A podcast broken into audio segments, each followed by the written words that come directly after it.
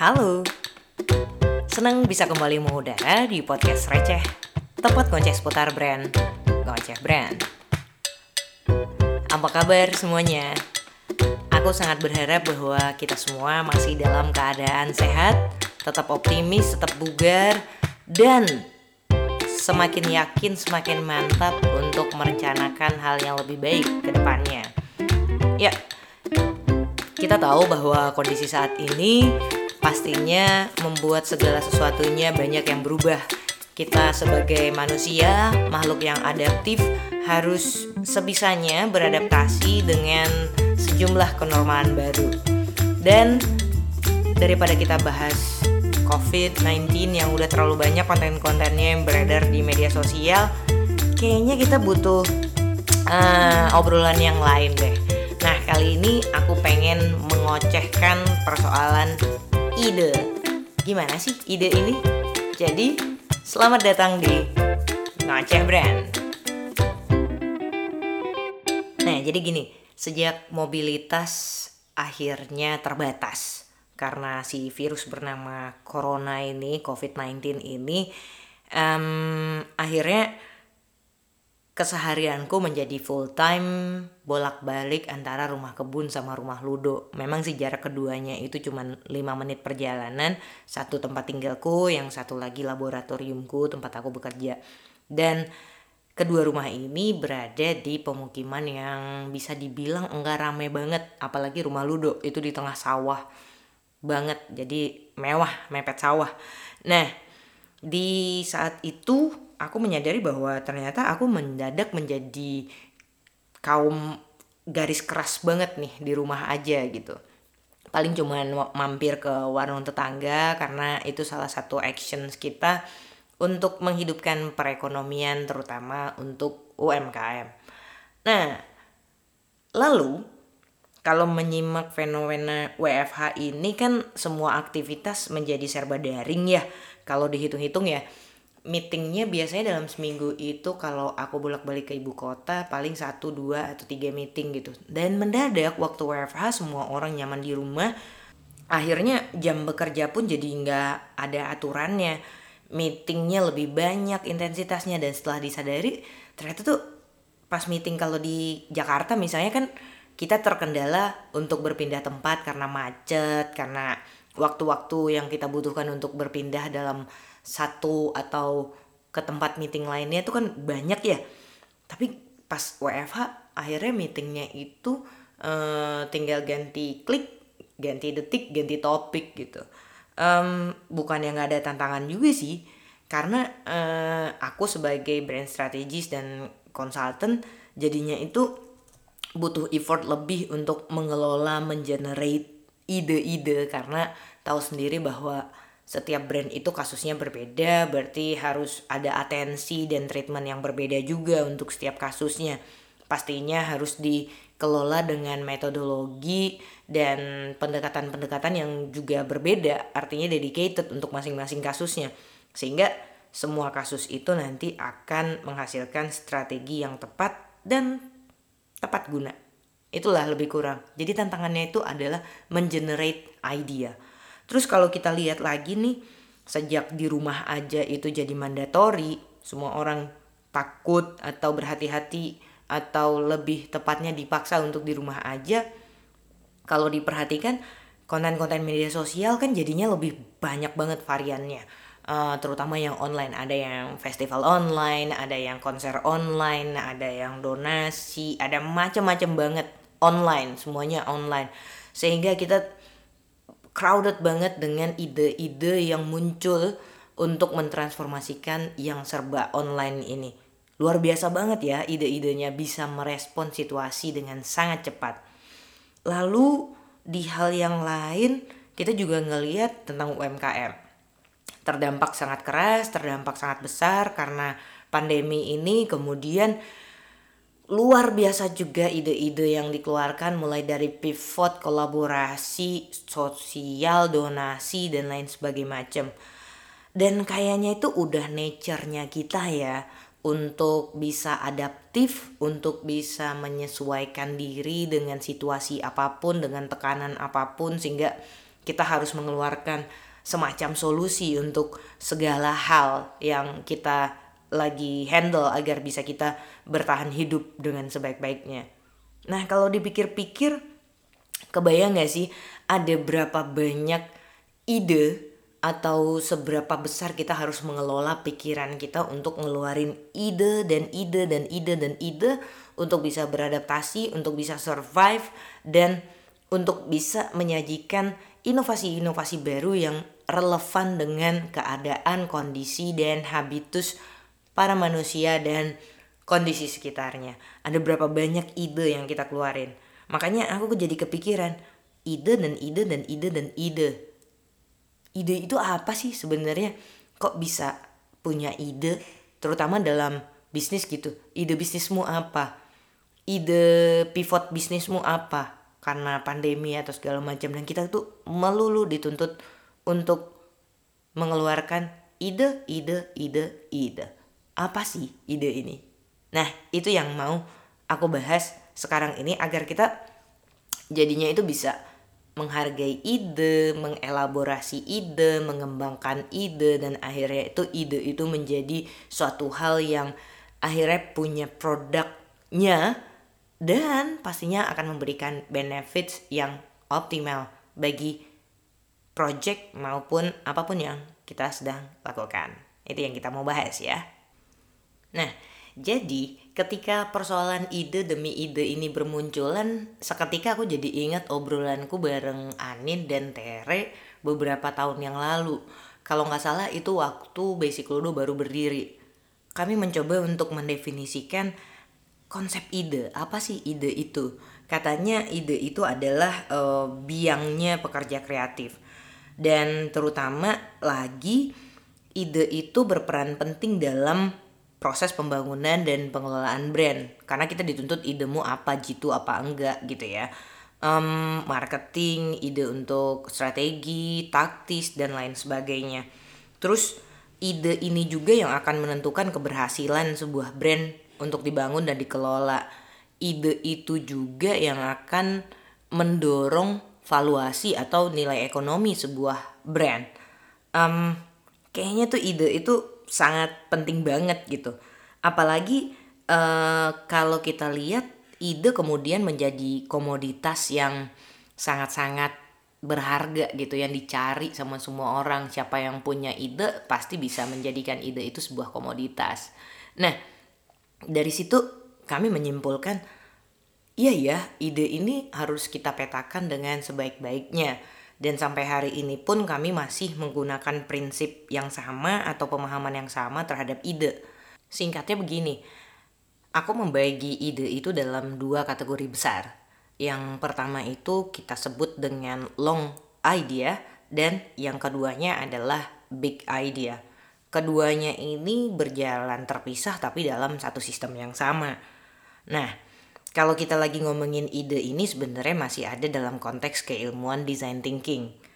Um, gak cuman berlaku untuk kasus brand aja sebenarnya, tetapi sangat berlaku pada uh, membangun planning-planning, misalnya project plan gitu, atau kreativitas-kreativitas lainnya.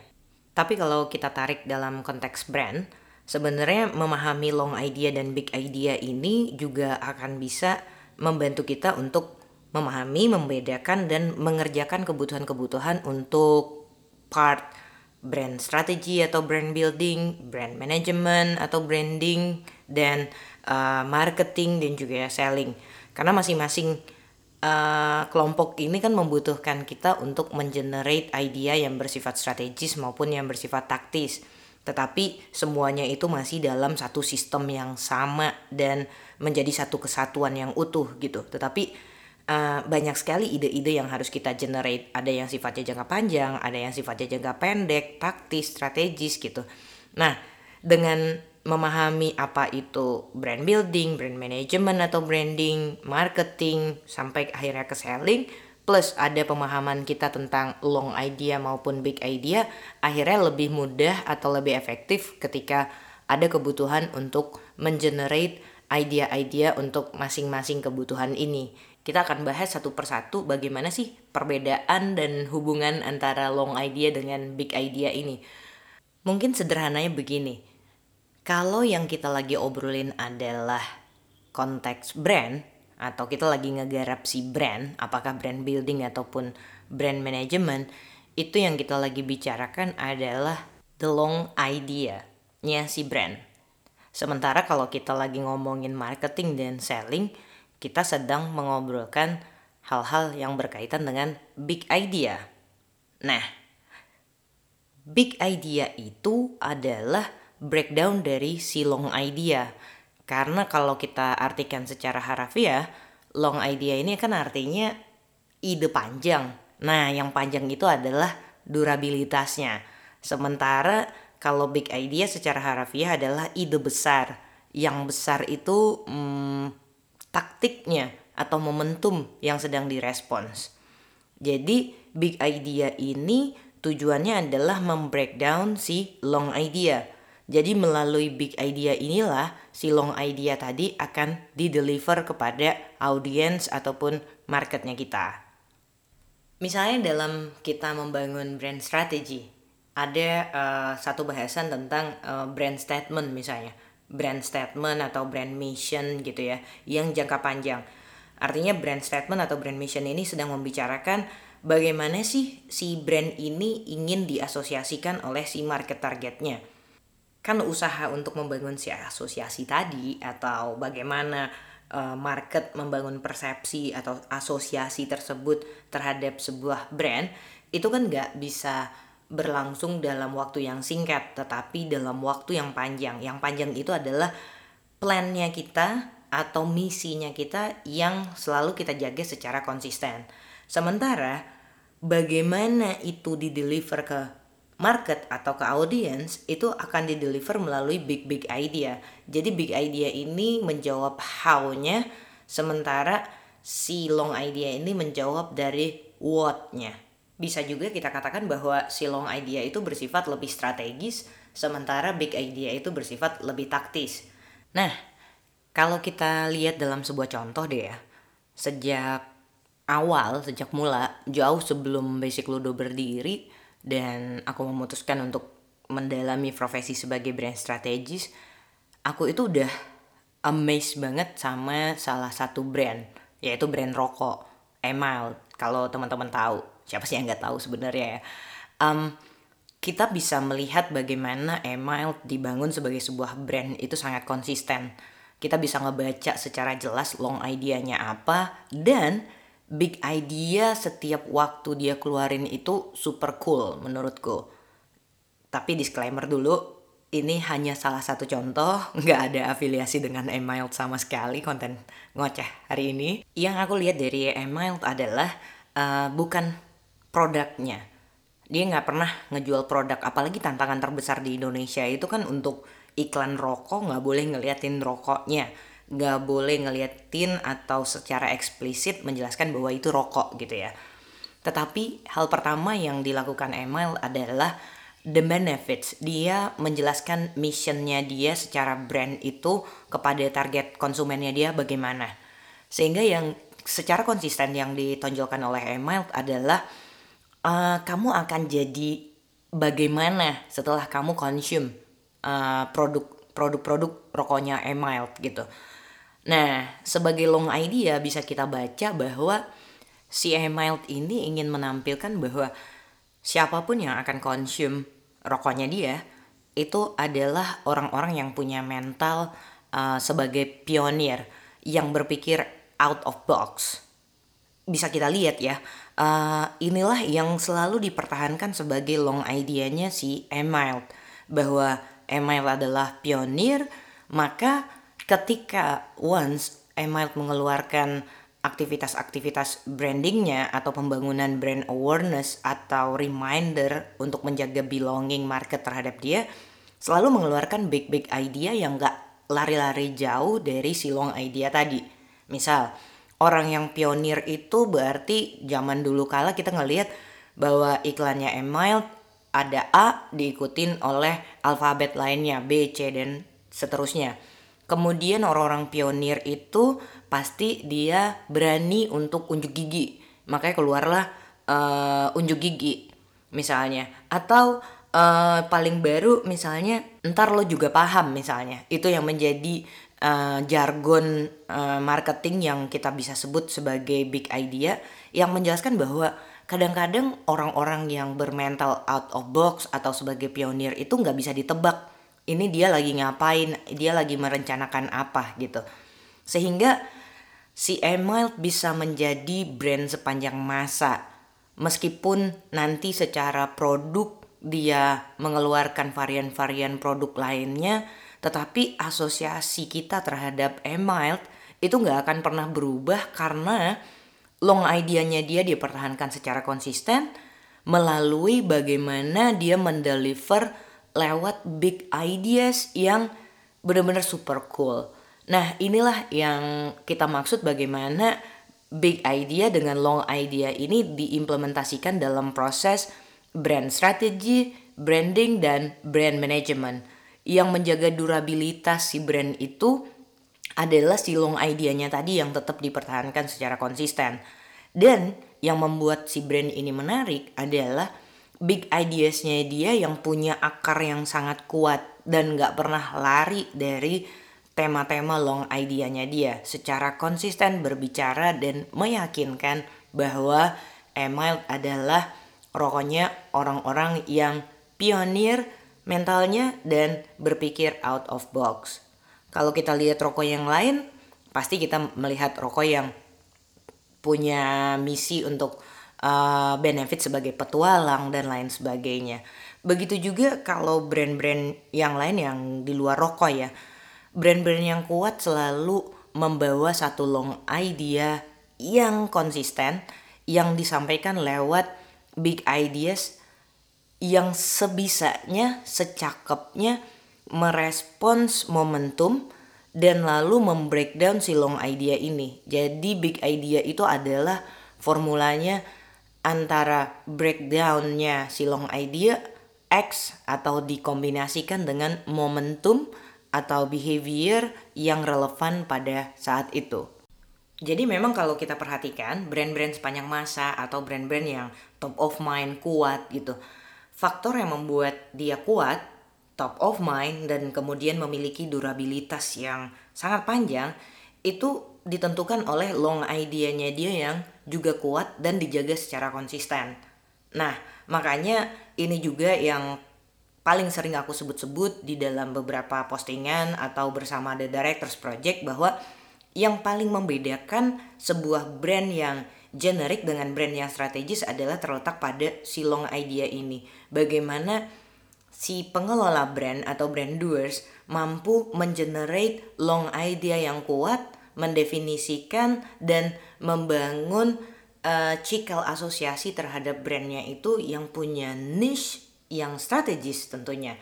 Nah sementara kalau kita perhatikan banyak gak sih eh, brand-brand yang hadir tanpa punya long idea? Dia pakai big idea aja tapi udah sukses gitu.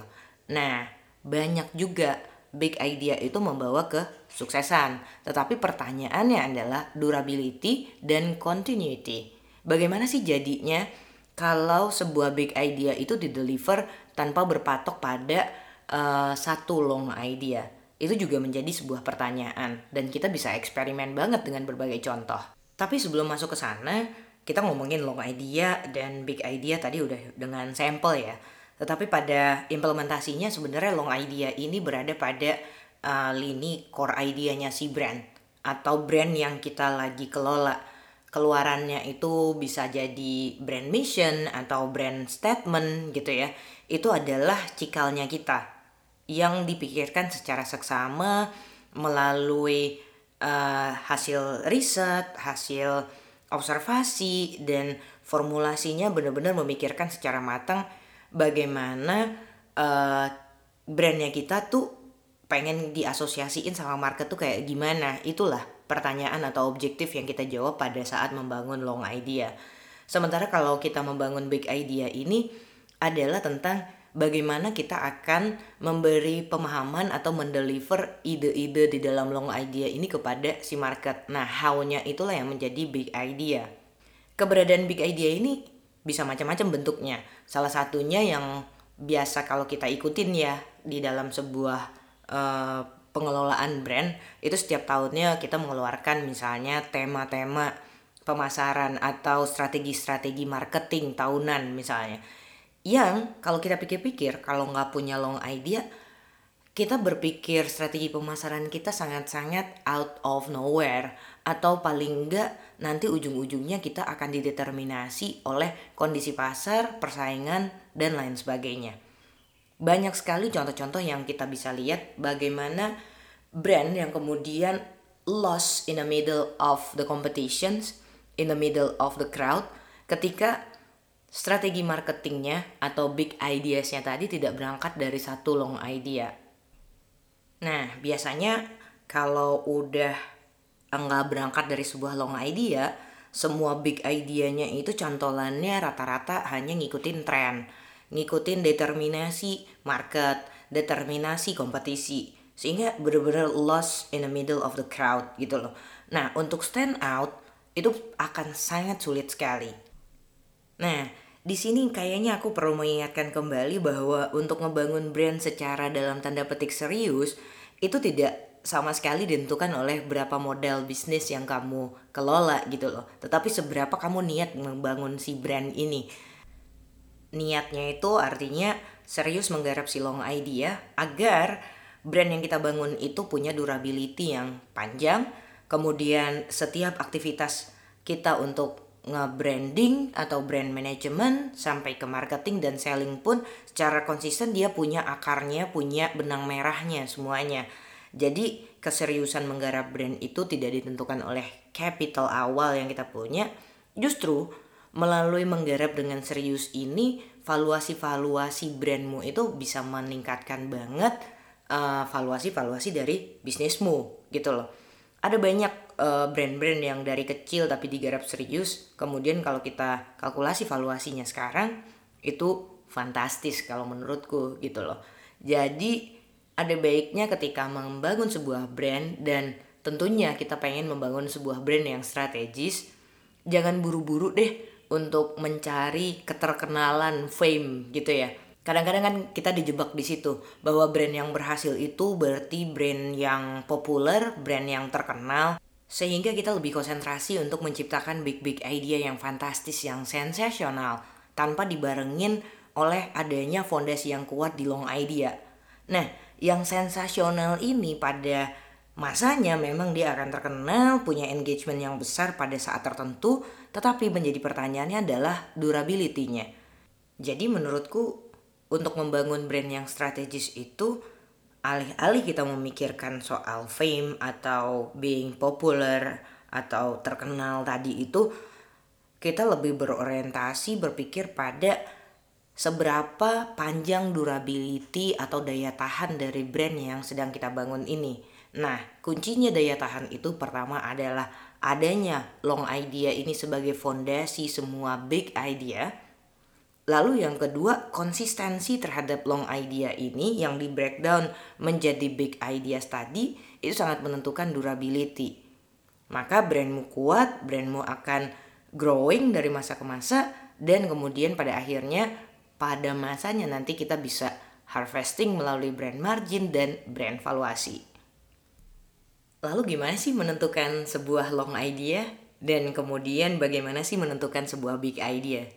di saat kalau aku bisa bilang mostly kita semua itu lebih banyak berfokus untuk menciptakan si big ideas karena so far big ideas itu sangat uh, mudah karena eh, komposisinya hanyalah momentum, tren dan mood yang terjadi sekarang di market gitu ya.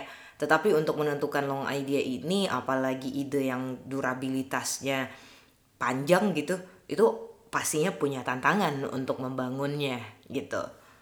Sejauh pengamatanku terhadap brand-brand yang sudah berhasil ya, termasuk ada beberapa brand yang aku kelola juga di bagian long idea-nya instead of big ideas, rata-rata long idea itu membicarakan tentang benefits.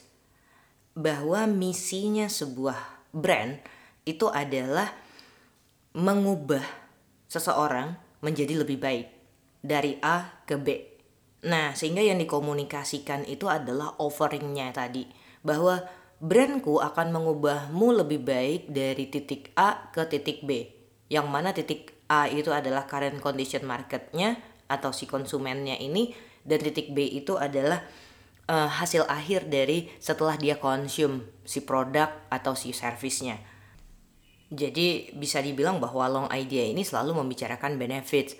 Apakah itu yang disebut dengan uh, brand statement, brand proposition, brand mission gitu ya. Tetapi itu menjelaskan bahwa idenya adalah kalau kamu konsum si brandku, maka kamu akan mendapatkan benefits 1, 2, 3, dan seterusnya. Nah, kalau kita lihat lagi contoh ke email tadi, bahwa long idea-nya dia mengatakan kalau kamu consume email, kalau kamu menjadi part of uh, brandnya email, maka kamu adalah orang-orang yang uh, bermental pionir dan punya pemikiran out of box. Makanya uh, kita lebih kebanggaannya kita ketika kita mengkonsum email misalnya itu kayak kita menjadi part of the community yang berpikir out of the box dan uh, punya mental sebagai pionir.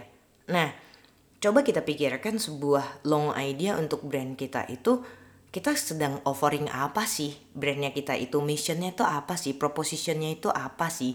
Kita akan uh, mentransformasi si market itu dari A ke B itu yang disebut A yang mana yang disebut B itu mana? Goal settingnya apa? Sehingga brandmu lebih bicara sehingga brand kita itu jauh lebih punya proposisi yang akan dipertimbangkan oleh market yang pada akhirnya akan menerima, accept, dan belong to your brand.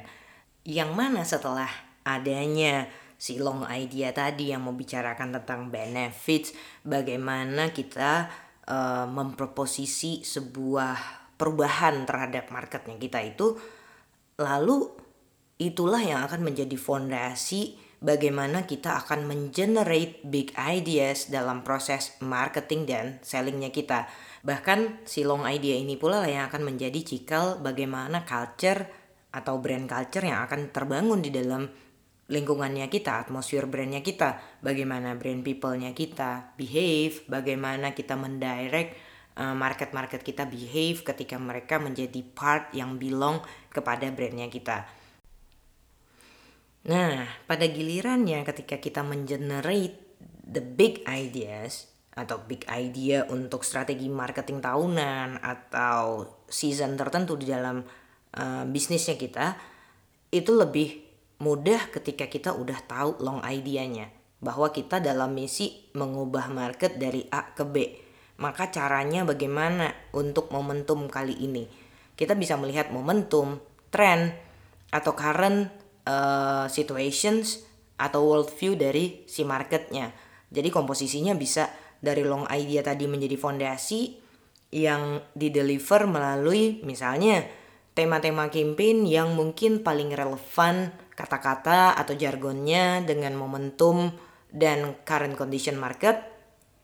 Kemudian melalui kanal-kanal strategi kita mau pakai apa media sosial yang lagi uh, heboh yang lagi hype apa misalnya. Kayak tahun lalu mulai bergeser dari Instagram ke TikTok TikTok ternyata content creationnya tapi diposting lagi di Instagram misalnya. Nah ini big ideas ini akan mengikuti bagaimana dinamika trend behavior dan momentum yang terjadi. Bisa dibayangin dong gimana jadinya kalau sebuah brand itu hanya tumbuh lewat big ideas akan lost in the crowd akan lost in the middle of the competitions. Karena apa? Dinamika yang terjadi itu perubahannya sangat cepat. Dan bagaimana mungkin sebuah dinamika itu diikutin tanpa ada satu pegangan fondasi yang kuat? Jadi itulah fungsinya kita memahami apa sih yang disebut dengan long idea dan big ideas. Dan kita selama ini masih ketukar-tukar atau mengeneralisir bahwa semua ide itu sama. Maka bisa disimpulkan bahwa long idea itu sebagai sebuah uh, back endnya, sementara big ideas itu sebagai front endnya. yang mana long idea itu yang disebut dengan panjang adalah durability-nya, tugasnya panjang karena dia harus konsisten dalam waktu yang sangat panjang. Dan kemudian big ideas itu membreakdown dan mendeliver apa sih yang menjadi idea di long idea itu kepada target audience, target komunikan, dan target market. Pertanyaan selanjutnya adalah apakah long idea-nya bisa berubah? Bisa, bisa berubah, tetapi bukan dalam rangka merespon si kondisi market atau dinamika-dinamika momentum tren yang terjadi. Tetapi long idea ini akan berubah mengikuti perubahan-perubahan dari core business. Bagaimana bisnisnya itu secara uh, core berubah. Misalnya ada produknya yang berubah secara mayor atau sistemnya bisnis modelnya berubah secara mayor. Nah inilah yang perlu kita pertimbangkan dan kita gali lebih dalam lagi jadi aku rasa sudah cukup dulu aku mengoceh seputar long idea versus big ideas dengan konteks brand yang mana brand strategi adalah persoalan long idea dan marketing strategi dan sales strategi berada pada lini big ideas. Ya, sampai di sini dulu teman-teman ocehannya. Semoga bermanfaat. Dan seperti biasa, kalau ada pertanyaan bisa DM aku di Instagram @nisaulaulia atau colek di Twitter dengan username yang sama dan kita bisa mengobrol lebih dalam lagi soal berbagai hal. Dan tidak lupa aku ucapkan untuk tetap semangat, tetap jaga kesehatan, rajin cuci tangan tentunya, dan tetap optimis karena ada satu quotes yang menarik kemarin itu di masa-masa pandemi kayak gini kita WFH kalau kita nggak bawa pengayaan satu skill baru aja kayaknya kita bakal in the big trouble. Jadi sampai jumpa lagi di ocehan berikutnya. Dadah.